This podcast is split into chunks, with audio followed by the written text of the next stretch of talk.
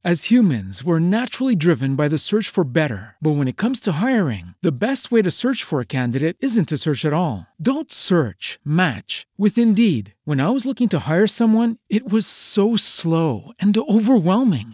I wish I had used Indeed. If you need to hire, you need Indeed. Indeed is your matching and hiring platform, with over 350 million global monthly visitors according to Indeed data, and a matching engine that helps you find quality candidates fast. Ditch the busy work. Use Indeed for scheduling, screening, and messaging so you can connect with candidates faster. And Indeed doesn't just help you hire faster. 93% of employers agree Indeed delivers the highest quality matches compared to other job sites, according to a recent Indeed survey. And listeners of this show will get a $75 sponsored job credit to get your jobs more visibility at Indeed.com/podcast. That's Indeed.com/podcast. Terms and conditions apply. Judy was boring. Hello. Then Judy discovered ChumbaCasino.com. It's my little escape. Now Judy's the life of the party. Oh, baby, mama's bringing home the bacon. Whoa, take it easy, Judy. The Chumba life is for everybody. So go to ChumbaCasino.com and play over 100 casino-style games. Join today and play for free for your chance to redeem some serious prizes. ChumbaCasino.com. No purchase necessary. Void where prohibited by law. 18+ terms and conditions apply. See website for details. Cerita-cerita seram malam ini adalah sekadar perkongsian saja yang teladan kita simpan dan yang syilid jangan dicari.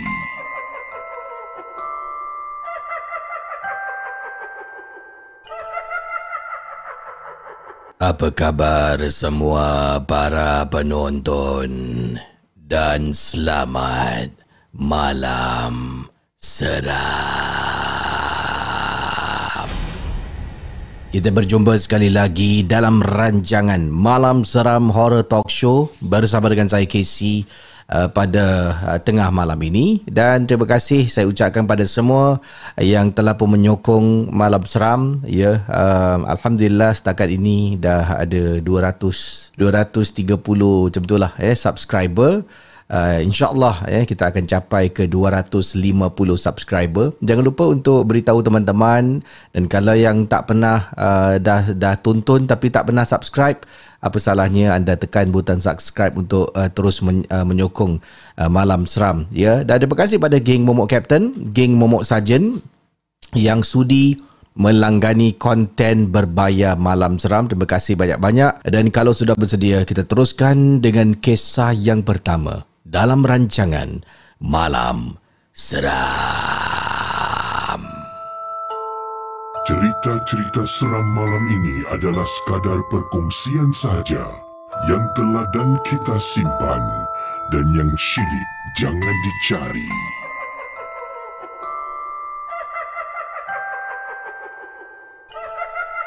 Okey, kita teruskan dengan pengalaman yang pertama pada malam ini dalam Malam Seram.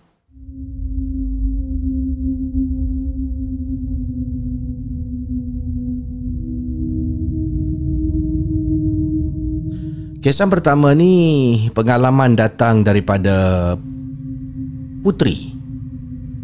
Putri berkongsi kejadian seram yang pernah melanda dirinya, iaitu ketika saya sedang tepuk anak saya yang berusia 5 tahun untuk tidur.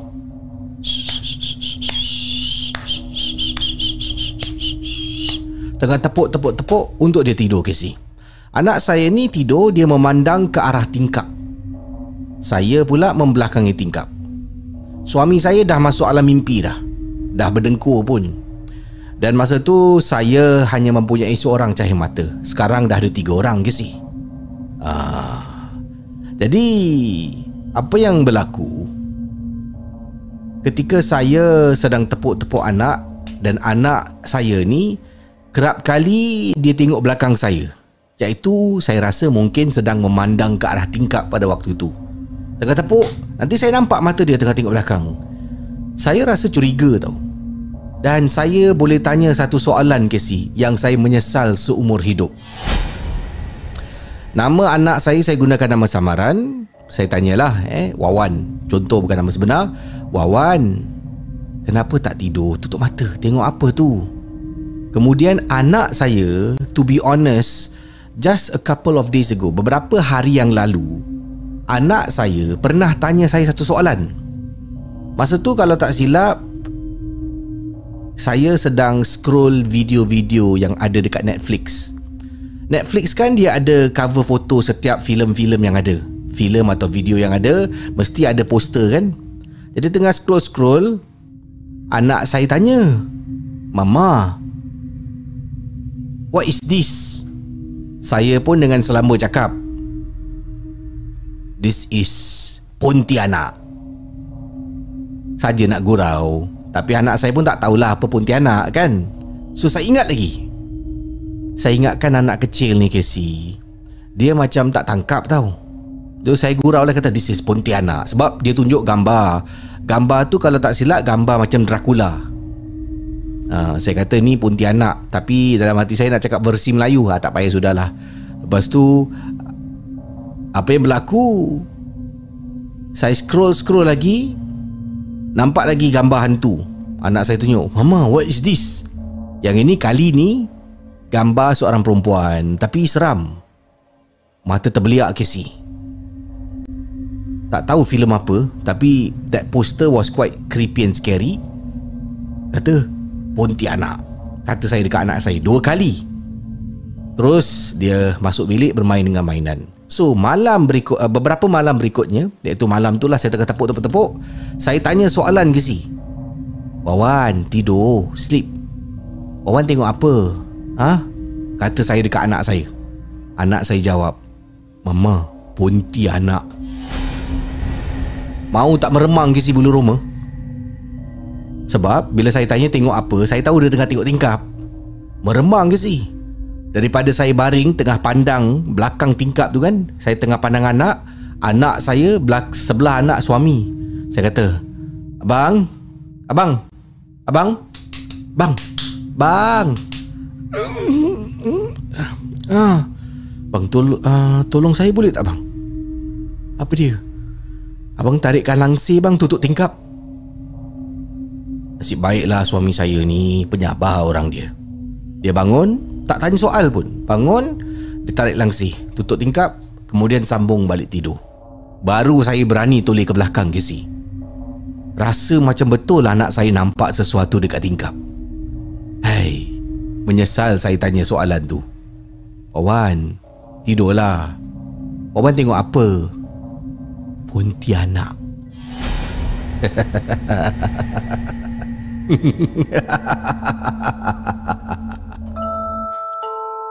Cerita-cerita seram malam ini adalah sekadar perkongsian saja yang teladan kita simpan dan yang syilid jangan dicari.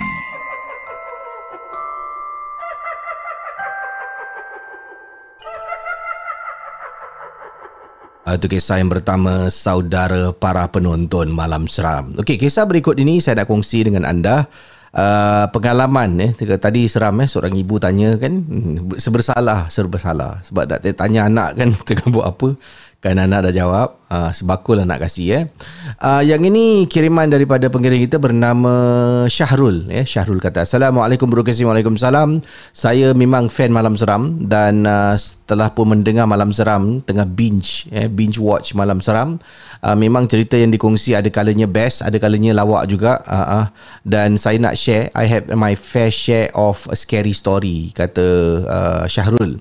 Pengalaman Syahrul mudah ya. Inilah kisahnya. Kalau dah bersedia, jom kita mulakan dengan kisah berikut ini dari kiriman Syahrul. Jom. Menurut Syahrul, malam tu ahli keluarga saya semua dah tidur. Isteri dah masuk bilik tidur, anak saya 3 orang dah masuk bilik tidur, tinggal saya belum tidur. Saya baru saja keluar daripada study room sebab tadi saya sedang habiskan kerja-kerja saya yang tertunggak. So bila saya keluar daripada study room, ruang tamu saya ni agak terang.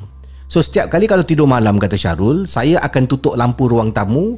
Semua lampu dalam rumah akan saya tutup, saya padam, kecuali lampu di bahagian dapur dan juga lampu toilet, common toilet dekat dalam rumah. Itu saja saya on, lain semua gelap. So saya pun pergilah. Sebelum saya nak tidur tu, ruang tamu tu agak terang, saya pun pergi dekat suis lampu ruang tamu Casey. So suis lampu ruang tamu rumah saya depan pintu masuk rumah. So masuk rumah buka lampu macam tu lah.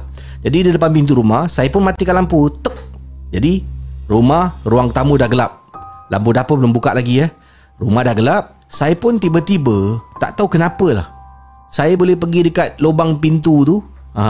Lepas tutup lampu, saya saja tengok luar tengah teropong.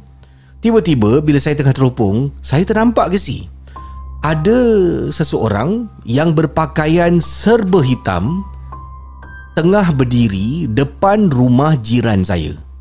Saya hanya nampak benda tu tengah berdiri dan saya tengok kat lubang pintu. Siapa pula ni datang? Bila tengok jam, waktu tu dah pukul 12 lebih tengah malam ke si. Dalam katanya di sini waktu tu lebih kurang dalam pukul 12 suku tengah malam. Saya tengah teropong ni, siapa pula? Lama lepas tu saya tengok. Saya tengok dan orang tu yang berpakaian serba hitam tak ketuk pintu, tak bergerak, hanya tercegat berdiri depan rumah jiran saya. So nak dijadikan cerita, kata Syahrul, saya dah nampak tu kan, saya dah diri dekat situ dalam mungkin 1 minit lah.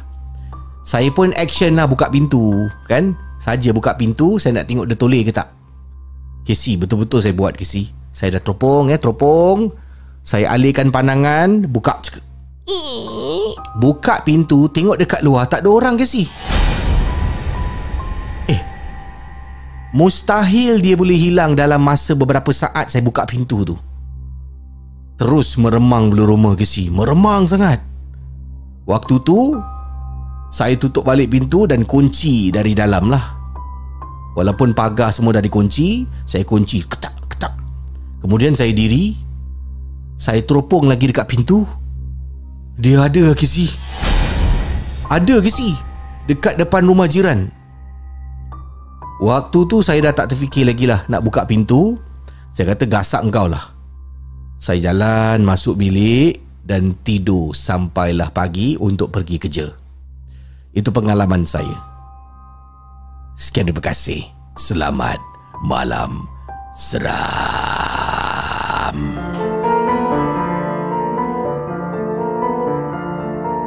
Malam Seram adalah sebuah podcast dan YouTube cerita-cerita seram yang disampaikan oleh KC Champion. Jangan mudah percaya.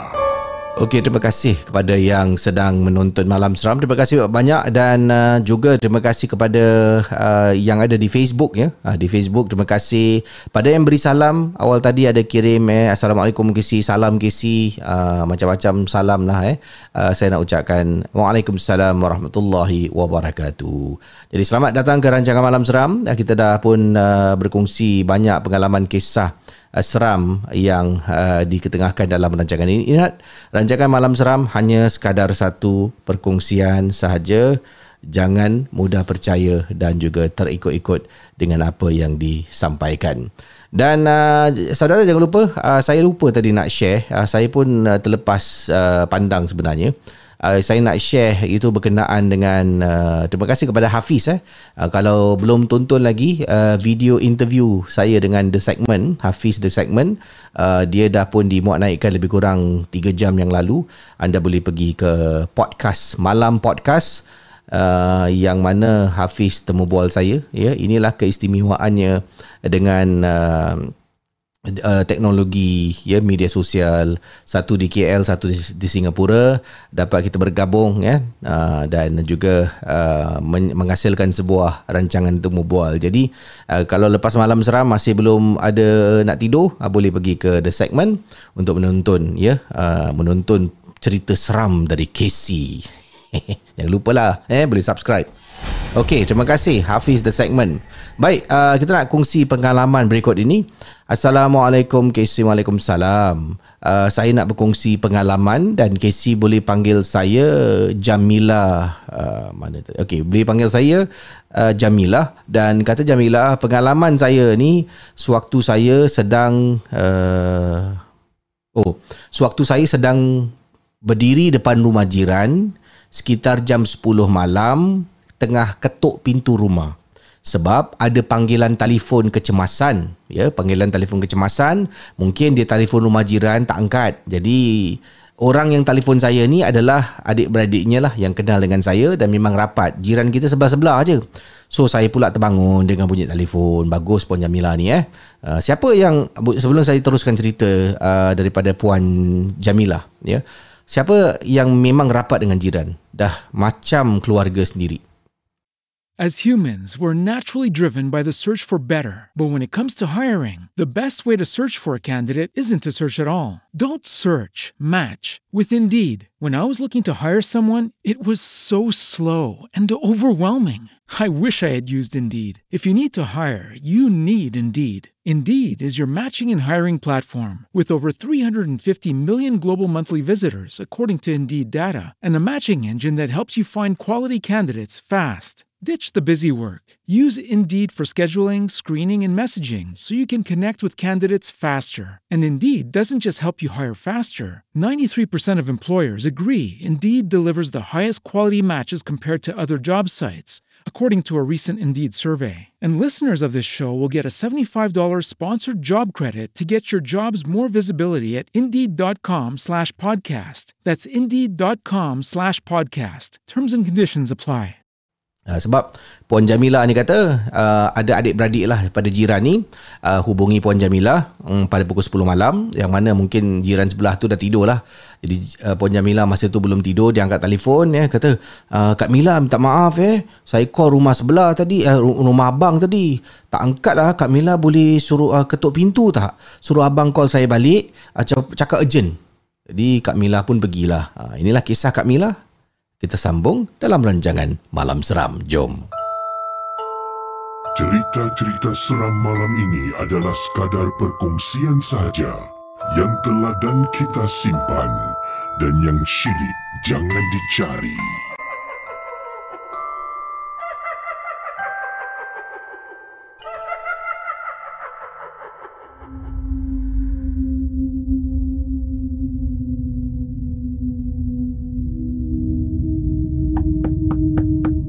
Raihan. Assalamualaikum Raihan. Raihan. Kak Jamilah pergi rumah jiran sebelah, yang mana adiknya telefon mungkin dah tidur sebab dah 10 lebih malam. Jadi beberapa kali Kak Jamilah cuba ketuk, tak ada orang jawab kan. Kak Jamilah ketuk lagi rumah. Tok tok tok tok tok. Raihan. Raihan. KC sedang kakak ketuk pintu rumah. Tok tok tok tok tok tok tok tok. Tok tok tok tok tok tok. Betul-betul dekat belakang kakak kakak tengah berdiri dekat koridor kan? Koridor rumah. Jadi depan pintu rumah jiran, kakak tengah berdiri dekat koridor sebelah kiri rumah kakak. Belakang kakak ni adalah dekat tembok koridor dan memandang ke arah kawasan luar blok, dan ada pokok yang besar. Rumah kakak ni tak tinggi, tingkat 3 dengan jiran. Jadi pokok tu sama tinggilah dengan rumah kan, bahagian dahan-dahan pokok dengan daun-daun pokok yang lebat. Jadi tengah tok tok tok tok tok tok tok tok tok. Raihan, Raihan. Raihan. KC sumpah KC. Tiba-tiba dekat belakang, kakak dengar macam ada suara perempuan menangis. So pada mulanya, bila kakak dengar kan, kakak macam, siapa yang nangis ni pula malam-malam ni? Mungkin jiran bawah ke? Mungkin adalah, sebabnya kakak tingkat 3. Dekat bawah blok kalau orang bergaduh pun, kalau malam-malam macam tu yang sunyi, mungkin boleh dengar. Akhirnya Raihan bangun, dia buka pintu. Kak Mila. Ada apa Kak Mila? Tengah bercakap dengan Raihan, telefon rumah dia bunyi. Raihan, adik kau telefon lah. Tu aku rasa tu dia telefon kau tu. Pergi angkat lah. Dia tadi telefon Kak Mila, dia kata urgent. Oh Kak, minta maaf Kak. Terima kasih Kak. Terima kasih Jadi Raihan pun tak tutup pintu, dia pun pergilah dekat telefon. KC, sejujurnya kakak masih tercegat depan pintu, kata Kak Jamilah sebab kakak nak tahu apa masalah yang telefon urgent sangat tu. Kata Kak Jamilah, kakak diri sebab kakak concern, kakak nak tahulah apakah yang berlaku kan. Manalah tahu kakak boleh tolong, kata Kak Jamilah. So kakak pun berdiri. Si Raihan ni angkat telefon. Dia angkat telefon. Hello. Dia berbual. Kakak masih depan pintu ni, tapi dekat belakang masih dengar KC suara orang menangis. Dengar dengan jelas. Raihan berbual-bual, tengok kakak. Kemudian lama dia berbual dengan adik dia. Jadi kakak pun tak apalah, nanti besok je lah aku tanya. Kakak pun pusing kan. Pusing kakak jalan. KC tiba-tiba bila dah masuk rumah, dah tutup pintu. Bayangkan dah tegong tutup pintu tengah jalan ni. Kakak masih lagi nak tahu apa yang berlaku ni. Ibu dia sakit ke? Ada kecelakaan ke? Apa yang terjadi? Macam rasa risau jugalah sebab kami memang rapat KC. So tengah jalan ni dengar orang tok tok tok tok tok tok tok. Jadi kakak ingatkan Raihan ketuk pintu nak beritahu sesuatu ke, nak cakap dekat kakak. Jadi kakak pun pada waktu tu tak fikir panjang ke si. Pusing aja. Kata orang pusing aja. Oh ni Raihan dah datang ni, nak beritahu aku berita. Kakak pun pergilah kat pintu. Semangat ke si. Pergi kat pintu, buka. Ya Raihan. Kakak keluar rumah, jalan pergi rumah jiran sebelah. Raihan masih tengah bercakap dekat phone, pintu masih terbuka. Tak mungkin Raihan yang ketuk pintu rumah aku. KC waktu tu tiba-tiba meremang KC. Terpandang pula pokok besar belakang rumah, macam ada something lah tapi tak nampak. Waktu tu memang KC masuk rumah, tutup pintu dan terus masuk tidur. Sekian, itulah pengalaman kakak. Selamat malam seram. Cerita-cerita seram malam ini adalah sekadar perkongsian saja yang teladan kita simpan dan yang syilid jangan dicari.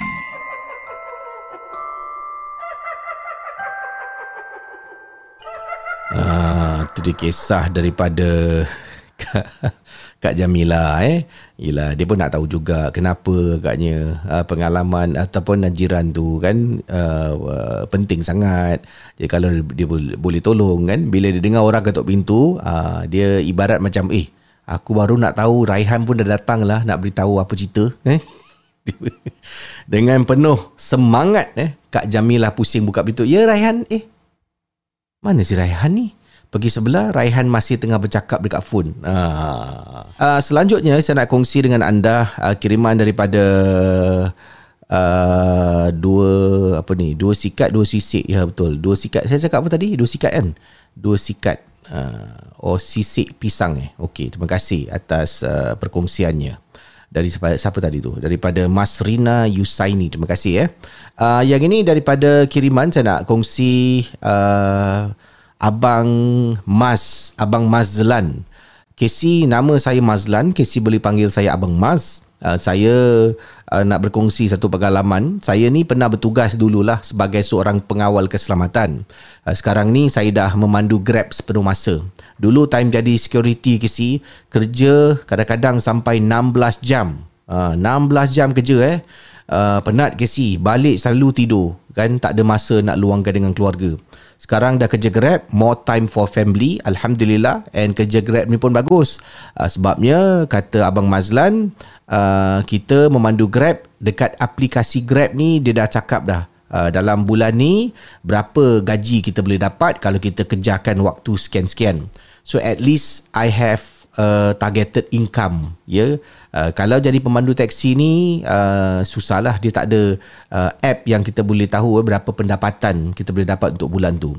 So kembali pada kisah saya dulu bekerja sebagai pengawal keselamatan.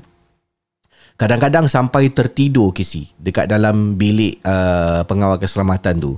Kejadian seram ini berlaku ketika saya sedang bertugas seorang diri. Partner saya pada malam tu tak ada. So saya menjaga sebuah factory, sebuah kilang dekat Tuas. Dan inilah kisah daripada Abang Mas ataupun Abang Mazlan. Jom. Dan bertugas dekat kilang ni, satu yang bagusnya dia tak adalah kena buat clocking bagai. Saya hanya perlu duduk dekat depan pintu masuk je. Di situ duduk dan jaga pintu masuk tu. Kilang ni terletak di Tuas dan hanya beroperasi sampai pukul 10 malam. Daripada 10 sampai 5 pagi, kilang tu tutup, tak ada orang ke si. Jadi pukul 5 pagi je dah mula pekerja-pekerja masuk dan mula bekerja lah. Jadi saya punya kerja senang. 10 malam saya start kerja sampailah pukul 6 pagi. 10 sampai 6 pagi. Dan ada kalanya saya perlu extend saya punya working hours atas sebab-sebab tertentu. Tapi bukan tempat yang sama. Kadang-kadang dikerahkan ke tempat lain untuk cover orang yang tak dapat datang atas kes-kes emergency. So berbalik pada pengalaman saya jaga kilang dekat Tuas. Jadi pada waktu tu saya dengar malam tu agak bising bunyi anjing, ya.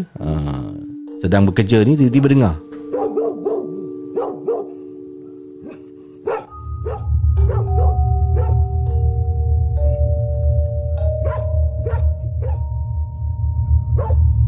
Saya yang sedang berada dekat dalam bilik pengawal keselamatan yang tidak ada CCTV kamera, yang apa ni, yang tidak ada telefon pun.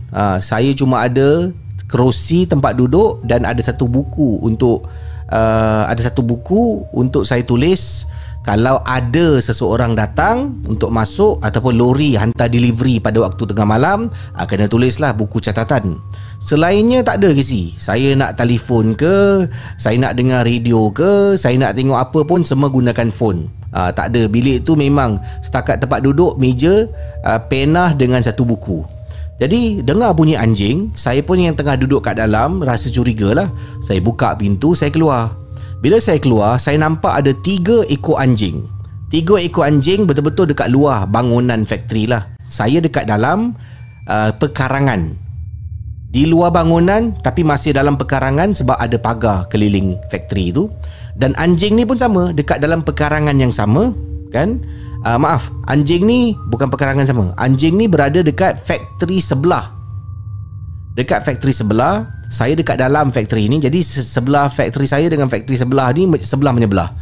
Dan anjing ni saya tengok tengah buat bising sambil memandang ke arah factory dan tengah tengok atas bumbung factory yang saya tengah jaga pada malam tu. So saya keluar, saya tengok anjing ni. Pada mula ni tak perasan, saya tengok anjing tengah tengah bising lah malam tu. Contoh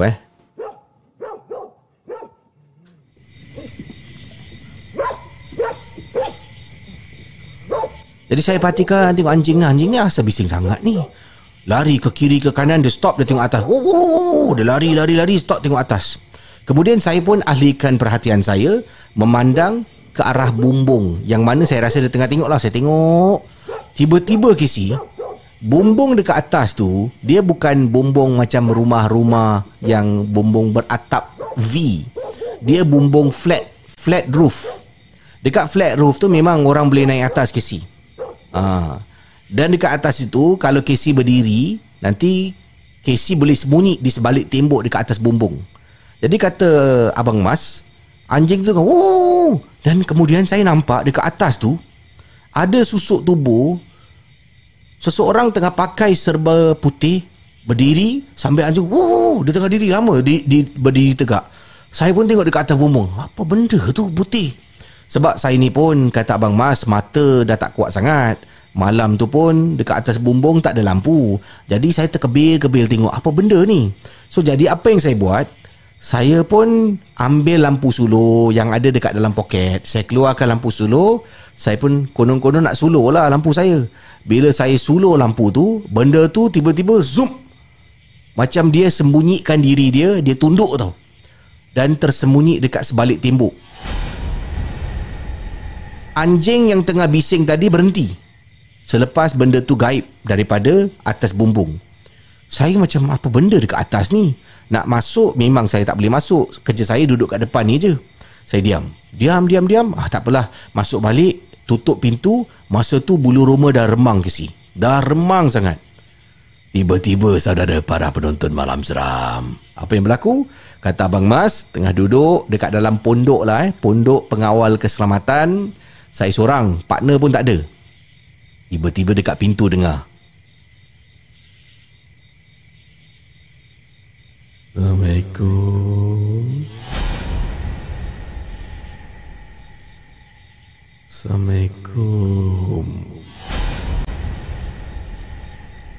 Saya dengar macam orang beri salam KC. Sumpah, saya dengar macam Assalamualaikum. Siapa pula yang beri salam malam-malam macam ni?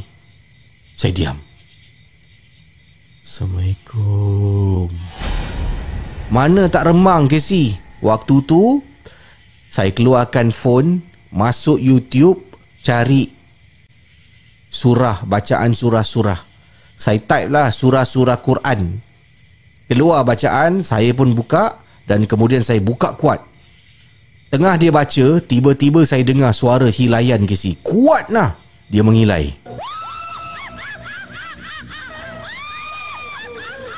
Dan kata Abang Mas, selepas dengar mengilai, saya dengar bunyi dan hilang suara hilayan tu daripada kawasan yang sedang saya bertugas dekat Tuas. Agaknya yang saya suluh tadi tu mungkin benda tu agaknya. Lain kali selepas kejadian itu, anjing menggonggong ke, siapa terpekik ke, saya takkan keluar KC. Tapi Alhamdulillah, sekarang ni saya dah memandu Grab. Dah tak adalah nak kerja sebagai pengawal keselamatan dan diganggu ketika bertugas. Terima kasih. Selamat malam seram. Untuk Abang Mas, pemandu Grab pun ada juga kisah-kisah seram. Tengah memandu, tiba-tiba pernah saya share, dengar suara dekat belakang. Bang, depan belok kiri bang.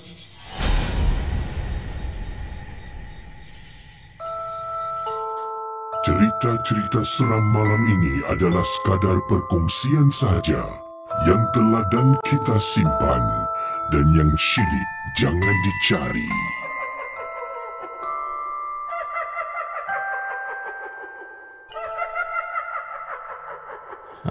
Itu dia kisah. Mak lupa bulan off.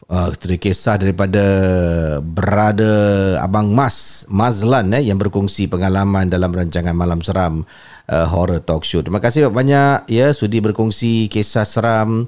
Dan yang penting, rancangan Malam Seram hanya sekadar satu hiburan. Jangan mudah percaya dan juga terikut-ikut dengan apa yang disampaikan. Itu sajalah saya kata ya. Dan seterusnya saya nak kongsi dengan anda pengalaman ini datang. Saya lupa. Jangan lupa kalau anda nak kongsi pengalaman, boleh WhatsApp pada KC. Ini talian WhatsApp +65 81310287 +65 81310287 untuk anda berkongsi kisah pengalaman. Dan sekali lagi, kalau anda yang belum lagi menonton Temu Bual KC selepas ini, boleh pergi ke channel The Segment ya. Anda boleh tonton video The Segment di channel The Segment. Temu Bual saya rasa ni first time orang interview saya. Selalunya saya interview orang ini pertama kali. Jadi boleh pergi untuk support lah Brother Hafiz kan. Biasa kita dalam YouTube community ni, kita support each other, sokong antara satu sama yang lain. Yang penting jangan lupa untuk, kalau minat dengan, sebab Hafiz pun ada kongsi banyak cerita seram di laman dia. Ini dia The Segment ni. Ini dia punya YouTube channel lah. Boleh pergi sini dan bolehlah tonton selepas ini ya. Okey, saya nak kongsi pengalaman berikut ini. Sebelum saya jawab mungkin WhatsApp anda ke, saya hubungi anda. Yang ini ringkas datang daripada, kejap mana tadilah. Ya Allah, tengoklah email saya ni kadang-kadang dia. Okey, ni dia. Okey. Daripada kiriman Hariati ya, Hariati. Assalamualaikum KC. Waalaikumsalam. Nama saya Hariati. Saya nak berkongsi pengalaman ringkas. Mohon maaf KC, cerita saya tak tahu macam mana nak tulis panjang-panjang.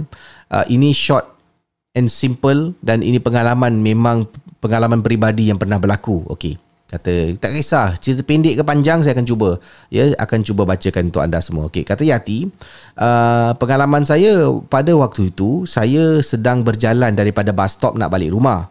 Masa tu saya baru saja keluar berjumpa dengan teman-teman. Usia saya pada waktu itu 22 tahun ketika kejadian seram ini berlaku. Sekarang ni saya berusia 28.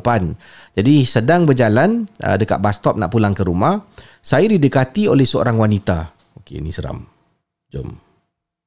As humans, we're naturally driven by the search for better. But when it comes to hiring, the best way to search for a candidate isn't to search at all. Don't search, match with Indeed. When I was looking to hire someone, it was so slow and overwhelming.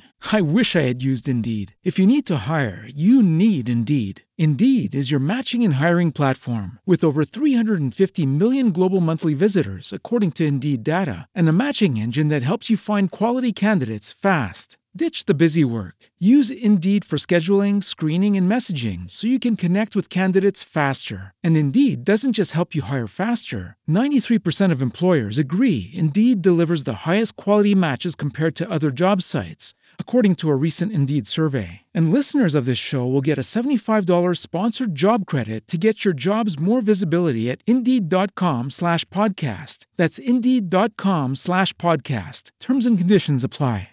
Hello, it is Ryan, and we could all use an extra bright spot in our day, couldn't we? Just to make up for things like sitting in traffic, doing the dishes, counting your steps, you know, all the mundane stuff. That is why I'm such a big fan of Chumba Casino. Chumba Casino has all your favorite social casino-style games that you can play for free anytime, anywhere with daily bonuses. That should brighten your day a little. Actually, a lot. So sign up now at ChumbaCasino.com.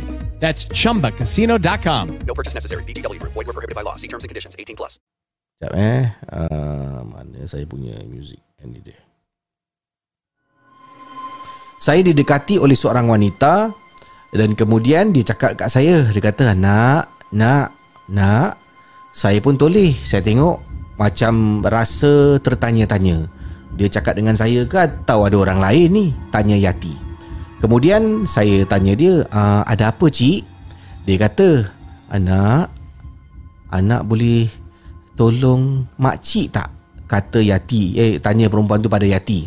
Kemudian saya tanya, tolong apa? Dia cakap, boleh tolong hantar anak makcik balik.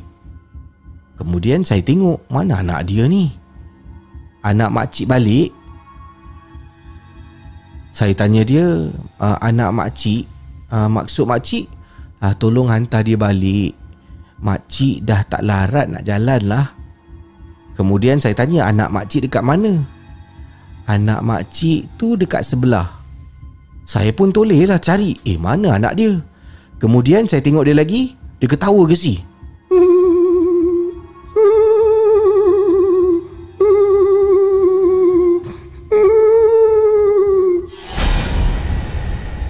Waktu tu, kata Yati, saya dah macam rasa segan dan memang takut. Nasib baiklah saya nampak ada seorang lelaki sedang jalan menuju ke arah sama yang saya nak pergi. Saya pun tengok makcik ni tengah ketawa tengok saya. Lama dia berdiri, dia tengok saya. Dia tengah ketawa dia seram ke si? Bulu roma dah meremang, saya pun tinggalkan dia. Saya jalan dan saya jalan laju sampailah saya dapat kejar lelaki tu. Dan saya jalan betul-betul tepi lelaki ni. Lelaki ni sampai tengok saya ke si semacam. Dia pula takut dengan saya. Saya tengok dia, saya senyum. Seorang lelaki bangsa Cina lah. Saya kata, sir, so sorry lah. Someone is following me. Don't mind I walk with you lah. Saya cakap dekat dia lah dalam bahasa Inggeris. Minta maaf ada orang tengah ikut aku. Aku jalan sebelah kau jangan marah . Dia kata, oh sure. Sambil tu dia tulis, dia tengok belakang. Tengok belakang, tak tahulah dia nampak apa ke. Saya ikut. Kemudian saya tanya, you live this block? Kau tinggal blok ni? Dia kata, yes. Same block. Lepas tu masuk lift dengan dia. Dia tinggal tingkat 9, saya tinggal tingkat 5 ke si? Selamat. Kalau bayangkan dia tinggal tingkat 2, saya tinggal tingkat 5. Nak ke saya naik lift seorang-seorang? Itu saja pengalaman saya. Mohon maaf, cerita saya bukanlah pasal nampak hantu, tapi makcik ni yang sungguh pelik. Tiba-tiba ketawakan saya kerana dia minta tolong saya tolong hantar anak dia balik. Seram . Tiba makcik datang. Nak, boleh tolong tak? Tolong apa cik? Tolong hantar anak makcik balik boleh? Mana anak makcik?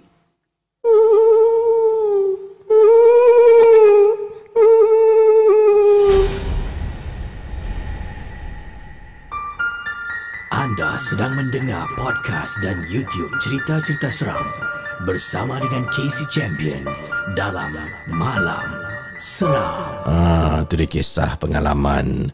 Yang ini daripada pengirim kita. Katanya KC call saya, ada cerita diganggu semasa di quarantine facilities. Cerita latest ni ya, bab-bab quarantine ni. Jom kita call sekarang. Hello. Hello, selamat malam seram. Malam seram. Siapa bercakap ni? Waalaikumsalam. Saya Nina Norman. Dan Nina kata ada kisah ketika berada di quarantine facility, apa yang berlaku? Silakan. Okey, saya saya dijangkiti COVID pada tanggal 13 bulan September. So pada minggu hari kedua, pertama, kedua, ketiga saya ada di SDH under isolation lah. Tapi lepas 4 hari tu keadaan bertambah baik. Saya dihantar ke facility center ni, quarantine di bahagian dekat dengan chalet di Pasir Ris. Saya tak pusat sekolah kat waktu under government chalet. Di situ kita diberi swab test dan dihantar ke banglo masing-masing lah. I think semua pendengar atau KC tahu kat banglo tu ada few room ada beberapa bilik lah. So, dalam satu bilik dua orang, yang ada orang satu orang. Saya pula ditempatkan dalam satu bilik. First thing, bila saya sampai saja, saya dimasukkan bilik nombor 2. The moment saya step in aja, perasaan seram tu macam tak comfortable at all. Macam rasa tak selesa langsung. Kita akan tahu perasaan yang takut dan macam seram lah. Macam tak selesa. So baca selawat. Okay, ni kita katil lawat. Katil nombor 1, nombor 2 tu kosong. Tapi dia taruh bahan-bahan macam all the toiletry, everything lah. Kita okay, duration dia macam gini. Tak boleh keluar. Kalau nak keluar kena pakai mask. Dan waktu makan beginilah. Jadi saya daripada hospital selai pinggang. Saya tak ada barang-barang sendirilah. Jadi duduk nak solat pun tak ada benda tak ada apa-apa kan. Saya dapat call my friend tu hantar barang. Tapi keadaan tidak tenang tu macam saya takut. Walaupun dia waktu siang lagi, baru dalam pukul 5, tapi perasaan takut saya tu macam meluap-luap tau. Tiba waktu malam tu dalam pukul 8 ni, kawan saya dapat hantar di gate aja. Barang-barang saya seperti sejadah dan telekong lah. So, saya dapat lakukan solat isyak. Semasa solat tu pun saya rasa macam saya ni diperhatikan, macam saya diperhatikan dalam bilik tu. Saya rasa macam diperhatikan. Tujuh saja saya dah tutup pintu. Takut sangat. Malam tu memang saya tak tidur. Saya tak boleh tidur langsung, tak boleh kejam. Pintu boleh buka lah. Boleh buka, tapi masing-masing dah masuk ke bilik. Jadi ada macam ada iat kan. Jadi semua orang dah masuk bilik masing-masing. Saya pun tutup lah. Takut saya lock lah dari dalam. Malam pertama saya diganggu, dia ada langsir, saya akan tutup lah sampai saya tak nak tengok. Di luar tu ada 2 pokok mangga yang besar di belakang banglo tu. Ada 2 pokok mangga yang besar. Saya malam pertama saya diganggu dengan ketukan di tingkap. Okey. Tu dalam pukul 12 lebih. Saya ni memang selalu dengar rancangan KC tak tiap malam. Tapi malam tu exceptional, saya tak berani nak buka sebab saya takut. Dia takut dengan hilayan atau yalah, soundtrack tu akan buat saya takut. Saya dah lah seorang lah. Lagi takut. Jadi perasaan nak dengar tu meluap, tapi perasaan takut tu lebih meluap-luap. Jadi malam pertama tu saya diganggu dengan ketukan di tingkap. Saya tak tidur sampai pukul 3. Saya berbual dengan anak saya. Anak saya ada di UK. Dia cakap, "Ma, selawat, Ma. Buka buka ayat ruqyah, buka apa ni, ayat Quran." Saya buka, tapi nak buka saya takut. Saya buka untuk pendengaran saya sendiri. Tak tahu kenapa saya jadi macam itu. Tapi saya banyakkan zikir sampai pukul 4 pagi 5 bang subuh tu. Baru dah rasa ngantuk, dapat solat. Jadi keesokan harinya saya tidur di siang hari lah. Sama juga bila hari kedua, malam kedua tu bila nak masuk maghrib je saya dah makin bertambah bimbang. Malam kedua saya diganggu dengan larian di atas, macam orang berlari atas atas bumbung, atas punggung berlari-lari ke hulu ke hilir gitu. Gitu eh. Tak boleh tak boleh keluar bilik lari minta tolong ke, help someone. Kita tak dibenarkan keluar kan. Cuma disuruh dalam bilik. Kalau keluar kita keluar dalam bilik cuma macam nak jemur baju atau waktu makan ambil makanan saja. Sebab itu pun tak boleh tak boleh keluar lah. Ada certain dia tertaruh di depan okay. The moment kita tahu dia apa dia, yang tukang atas dan hantar berita, maknanya kita dijauhkan berinteraksi dengan orang sebelah. Jadi besok siang saya tanya dengan jiran sebelah lah. Cakapnya dia masih dia makan apa wanita Cina lah. Cakap guys at night time can sleep or not? Cakap yeah no problem. Do you night time what? Saya tanya pukul berapa awak tidur? Mungkin awak yang macam tarik kerusi ke atau tu. No you sleep very early kata dia. We don't hear anything. Why kak? I say nothing lah. Jadi malam ketiga saya diganggu lagi. Kali ni bukan setakat lari je, setakat ketuk. Saya dengar cakaran cakaran di tingkap saya. Cakaran dekat tingkap Allah. Saya memang dah saya ni dah lah sakit dengan keadaan bimbang COVID ni. Nah dalam alhamdulillah lah dah bayar Allah sembuhkan saya. Tapi pada masa tu bimbang saya ni aku ni akan sihat ke? Contoh demi ketakutan semasa di dalam kawasan dalam fasiliti itulah buat saya takut. Hari yang keempat kami semua pergi swab, second swab pergi. Again, jiran-jiran saya semua dapat yang bed 1, bed 2, bed 3 semua dapat diberitahu yang mereka semua dapat balik. Jadi tinggal saya seorang. Saya terus jadi saya tanya dengan call receptionist dengan dia punya medical center dah ada semua, ada situ semua lengkap lah lengkap dengan everything. Saya telefon dengan doktor. How my swab test lah? Apakah saya boleh boleh keluar balik? Dia cakap belum, awak kena complete 7 hari dalam di sini baru awak boleh keluar lah. Jadi saya kena complete the 7 day punya duration tu baru saya boleh keluar. Jadi dah tinggal seorang kan, dah takut kan, bilik semua dah kosong kan. Jadi saya telefon resepsionis, saya cakap dengan dia semua orang dah keluar, aku tak nak duduk sini seorang-seorang. Dia cakap dia balas, ma'am our turnover very high kata, banyak orang. Jadi saya tak boleh janji boleh keluarkan awak daripada banglo tu. Cakap saya tak nak duduk seorang-seorang, saya taruh mitikon gambar momok kan banyak-banyak. Ya. Please kata dia. Try kata dia, we try. Pada time kalau nak senja dalam boleh dia kata try. Kita pasal cerita banyak tempat. Jadi tak, I don't want to stay here alone. If you don't move me out, I will go to reception counter in front. I said, saya tak boleh keluar daripada bangunan tu kan. Jadi dalam 4-5 dia punya orang daripada kawasan tu lah yang pindah kedua datang dengan khusus. Everybody one day was saya tukarkan saya ke banglo. Jadi daripada chalet bilik tu awak pindah ke banglo lah, banglo chalet selepas awak request yes betul. Tapi seram kalau cakap lah, sebab dalam dunia ni ada orang yang penakut tak boleh duduk seorang, dia mesti nak ada teman. Macam mana saya nak tak, Masya Allah, bukan cakap saya berani dah, saya dah selalu biasa duduk sendiri sendang pun. Sekarang pun duduk sendiri di rumah saya jiran kuku. Saya duduk sendiri, anak saya kami, maknanya selalu malam-malam ni saya akan sendirian. Tetapi perasaan takut ni saya the moment saya step into the room aku rasa mengerikan.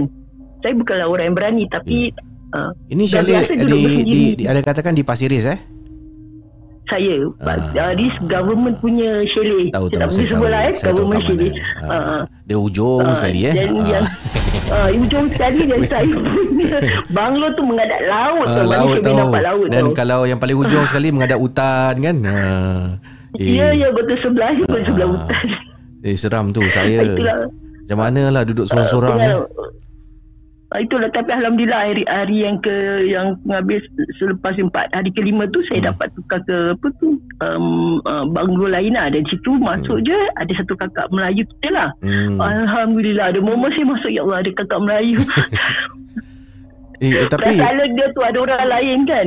Awak bertahan 5 hari ni. Macam mana tu?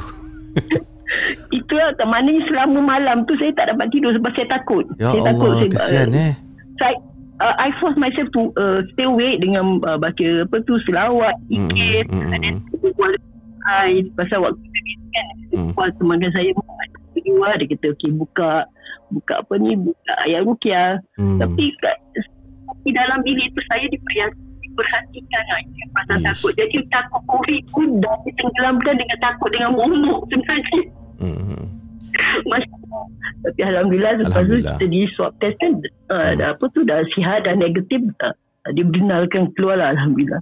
So I'm surviving the goal and I surviving the COVID.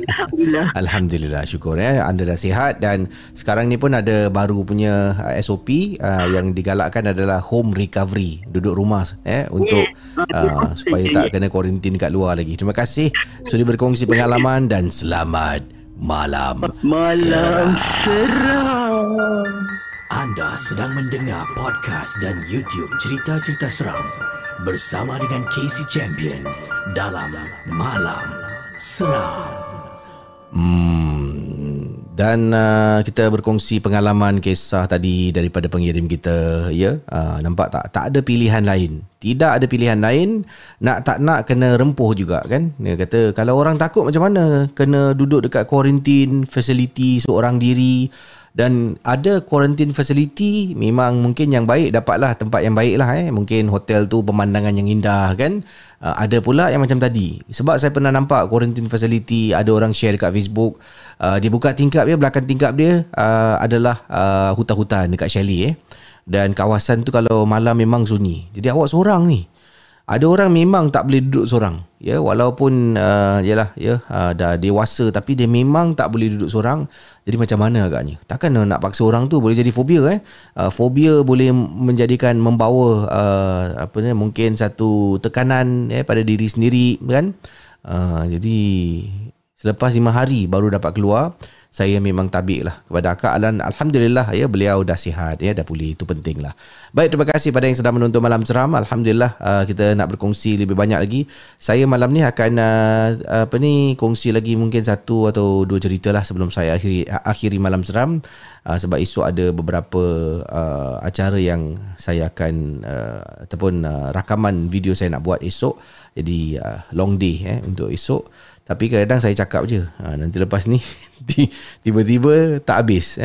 Pukul 1 lebih baru habis. Okey, terima kasih pada yang berkongsi pengalaman tadi. Yang ini daripada pengirim kita bernama mana tadi tu? Sekejap kiriman saya terima dari okey. Assalamualaikum KC. Waalaikumsalam. Nama saya Anna. Anna. A-N-N-E. Anna. Bukan Anna. Anna A-N-E. Kalau A-N-N-E dia macam Anna. Cih. Nama saya Anna. Saya peminat baru rancangan KC Malam Seram. Saya seorang orang Melayu. Tapi dah lama saya duduk di Australia KC. Dan saya pun telah berkahwin dengan warga tempatan. Ya, orang Australia juga. So, saya kerap kali bercakap bertutur dalam bahasa Inggeris lah dengan suami dan anak-anak.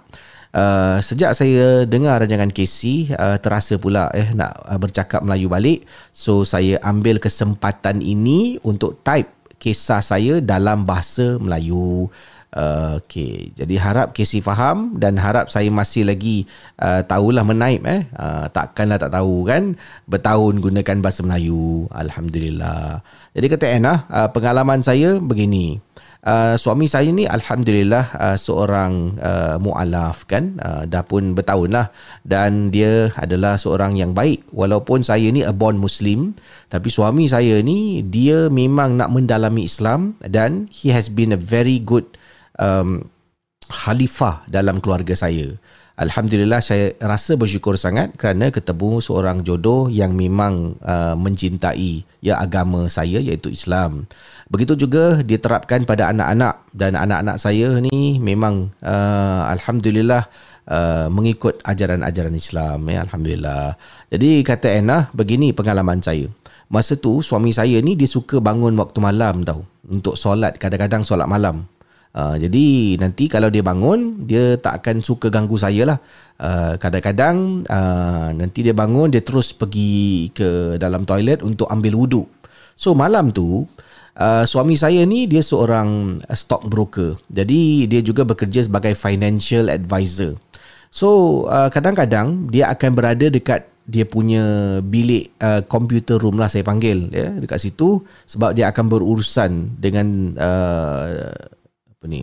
berurusan dengan mereka yang berada di Amerika. So jadual waktu tu agak berbeza lah. Kita tidur, dia akan bangun. Dia bangun malam-malam untuk menguruskan jual beli stok lah. Dan kadang-kadang juga sebelum dia buka komputer, dia akan solat malam. Dah terbangun kan, itu waktu kerja dia.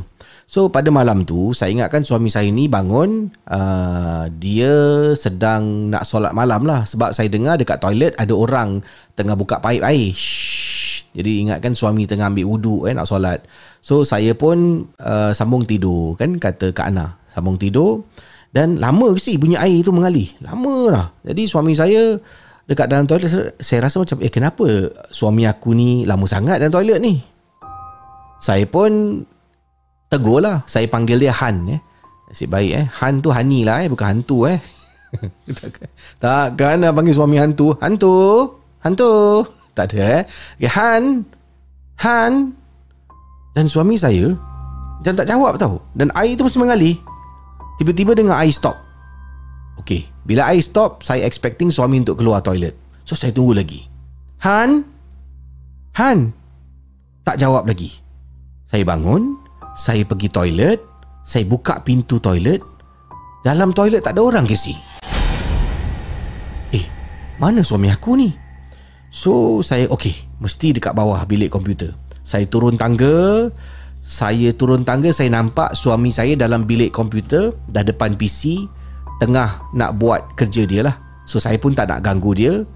Kemudian saya naik balik ke si. Bila saya naik balik, alangkah terperanjatnya, saya ternampak macam ada disfigure tau. Dia bukan nampak badan orang ke tidak, dia macam disfigure, dia transparent ke si. Dia jalan tembus tembok bilik anak saya. Benda ni macam transparent, you can see something tapi tak dapatlah nampak lihat dengan jelas. Bukan macam nampak orang ke si. Ini betul-betul transparent figure, nampak benda tu macam flowing dan terus masuk tembok bilik tidur anak saya. Waktu tu saya dah rasa takut, tapi saya tak nak ganggu suami. Saya beranikan diri. Sambil berjalan, mulut ni baca komat kamit Al-Fatihah. Buka pintu bilik anak. Nak buka pintu bilik anak, pintu dia dikunci pula. Alamak, kata Kak Anna. So saya macam tuk-tuk-tuk. Alamak, tuk-tuk-tuk. Saya nak ketuk, nanti kejutkan anak. Tak apalah, saya pun masuk bilik saya. Saya baca-baca sikit, kemudian saya sambung tidur sampailah ke pagi. Itulah pengalaman saya, KC. Harap KC bacakan. Dan untuk semua peminat Malam Seram, salam kenal daripada Anna yang berada di Brisbane, Australia. Cerita-cerita seram malam ini adalah sekadar perkongsian sahaja. Yang teladan kita simpan dan yang syilid jangan dicari.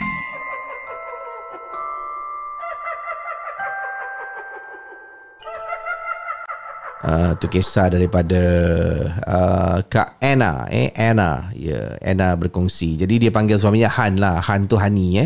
Jangan pula anda. Sebab tu saya kena jelaskan. Nanti korang ingatkan lain pula.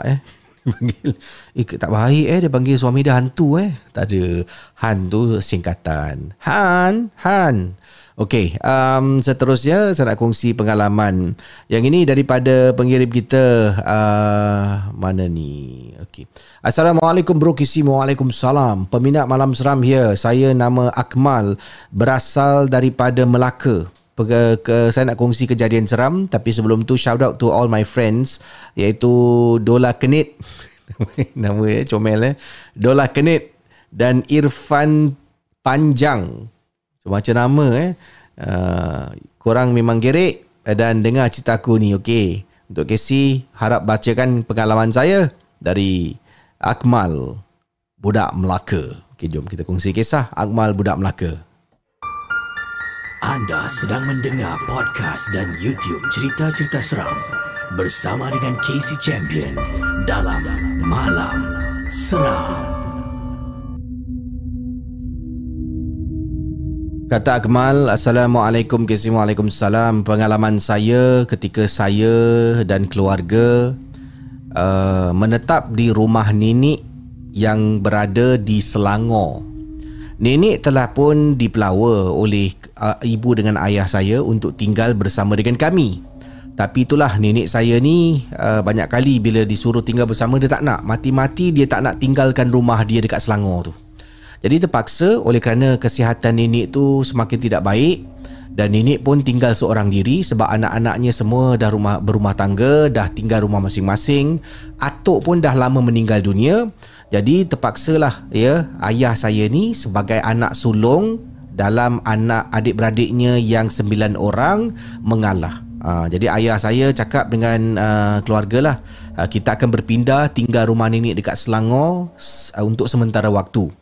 Jadi kita duduklah rumah nenek kan. Sementara waktu tu lama ke si? Sampaikan saya terpaksa tukar. Pada waktu itu terpaksa tukar sekolah. Begitu juga dengan kakak saya yang terpaksa tukar sekolah. Jadi bila duduk rumah nenek, semakin lama keadaan nenek, kesihatan nenek makin teruk lah. Nenek daripada boleh berjalan, susah nak berjalan, sampaikan perlu diberi bantuan kalau nak buang air kecil, ya kena pakai pampers. Saya nak kongsi kejadian seram yang berlaku pada saya. Nenek saya ni, dia dah tak berjalan pada masa tu. Kalau nak jalan, dia perlu diberikan bantuan lah. Maknanya, kalau dia nak buang air kecil, nak pergi toilet, iaitu dia boleh gunakan pampers yang dipakai. Kalau dia nak buang air besar pun sama juga. Tapi kadang-kadang nenek degil, dia mati-mati nak ke tandas juga. Walaupun kita kata tak apa, mak, nenek boleh buang dalam pampers tu, nanti kita boleh bersihkan. Dia kata tak nak, aku tak selesa, aku nak pergi toilet juga. Jadi kita siapkanlah dia satu bel. Bel ni kita pasang, setiap bilik ada satu bel. Jadi nenek ada butang ni, dia tekan ni, nanti bel tu bunyi.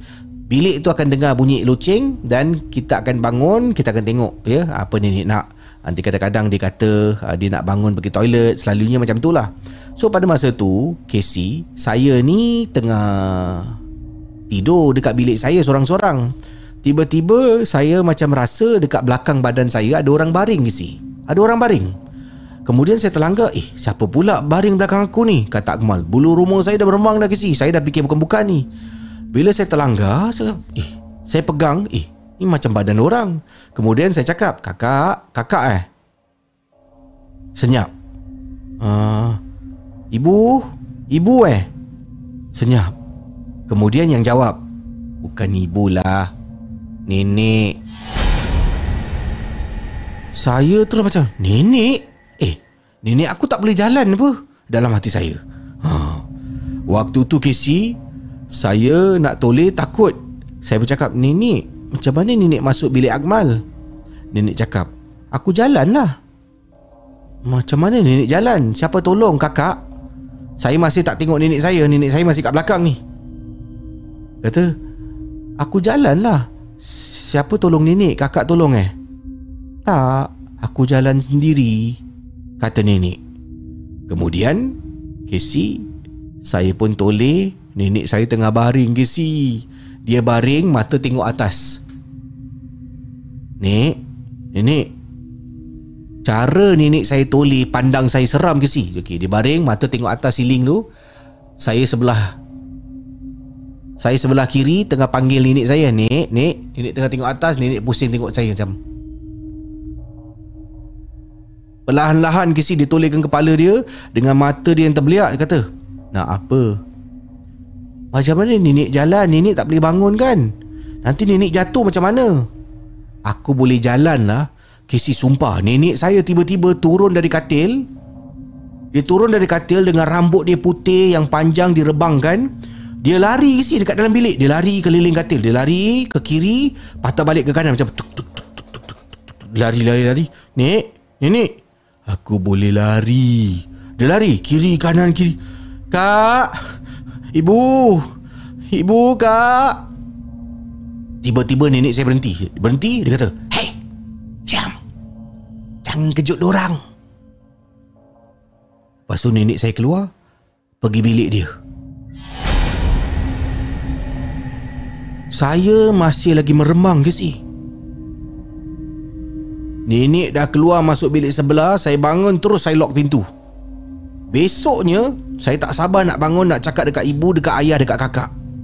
Saya cakap, "Ibu, semalam nenek bangun tau." "Habis kau tolong dia pergi toilet?" Tak. "Semalam nenek bangun, Akmal tengah tidur, rasa belakang Akmal dekat katil ada orang. Akmal toleh nenek tengah baring. Kau betul ni?" Lepas tu tarik ibu, tarik kakak pergi bilik nenek. "Nenek, semalam nenek tidur dekat bilik Akmal kan? Nenek tengah baring ni. Mana aku ada tidur bilik engkau?" "Aku tak tidur lah." Semalam nenek bangun lah. Nenek tidur, nenek lari-lari dalam bilik." "Aku kalau boleh lari, aku tak perlulah minta tolong kau pergi toilet." Kesi. Nenek tak nak mengaku, Kesi. Kemudian, "Akmal, siapa tidur bilik kau?" kata kakak. "Itulah tidur tak baca doa kan. Jangan-jangan," terus ibu marah. "Dah, sudah, jangan ke situ eh." Ibu dengan kakak pun keluar. Saya tengok, "Nenek, semalam nenek tidur bilik saya kan?" "Aku tak tidur bilik kau lah." Saya keluar, Kesi. Siapa yang tidur bilik saya? Ataupun nenek saya sengaja cakap bohong? Cerita-cerita seram malam ini adalah sekadar perkongsian sahaja yang teladan kita simpan dan yang syilid jangan dicari.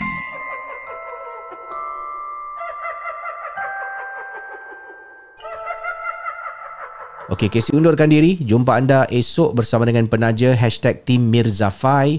Dan lebih banyak pengalaman kisah akan diketengahkan. Dan insyaAllah kita akan jumpa lagi. Terima kasih pada Geng Momok, Kapten Geng Momok Sarjan. Terima kasih kepada semua. Moderator juga, terima kasih moderator. Ya, moderator-moderator saya yang sentiasa membantu Casey menjaga ketenteraman, keamanan. Dan jumpa lagi dan selamat malam seram.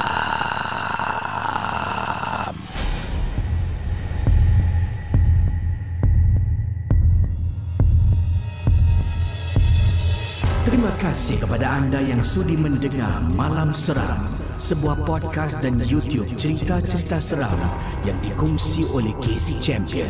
Kita jumpa di lain episod.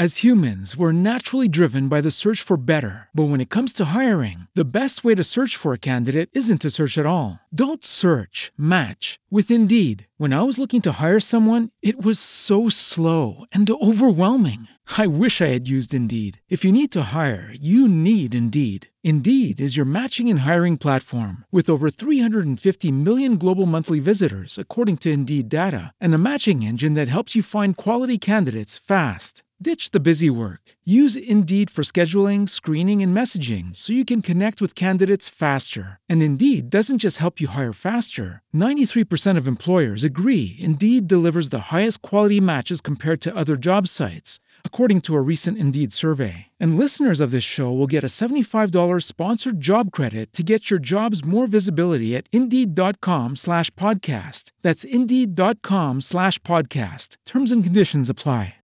With the LuckyLand Slots, you can get lucky just about anywhere.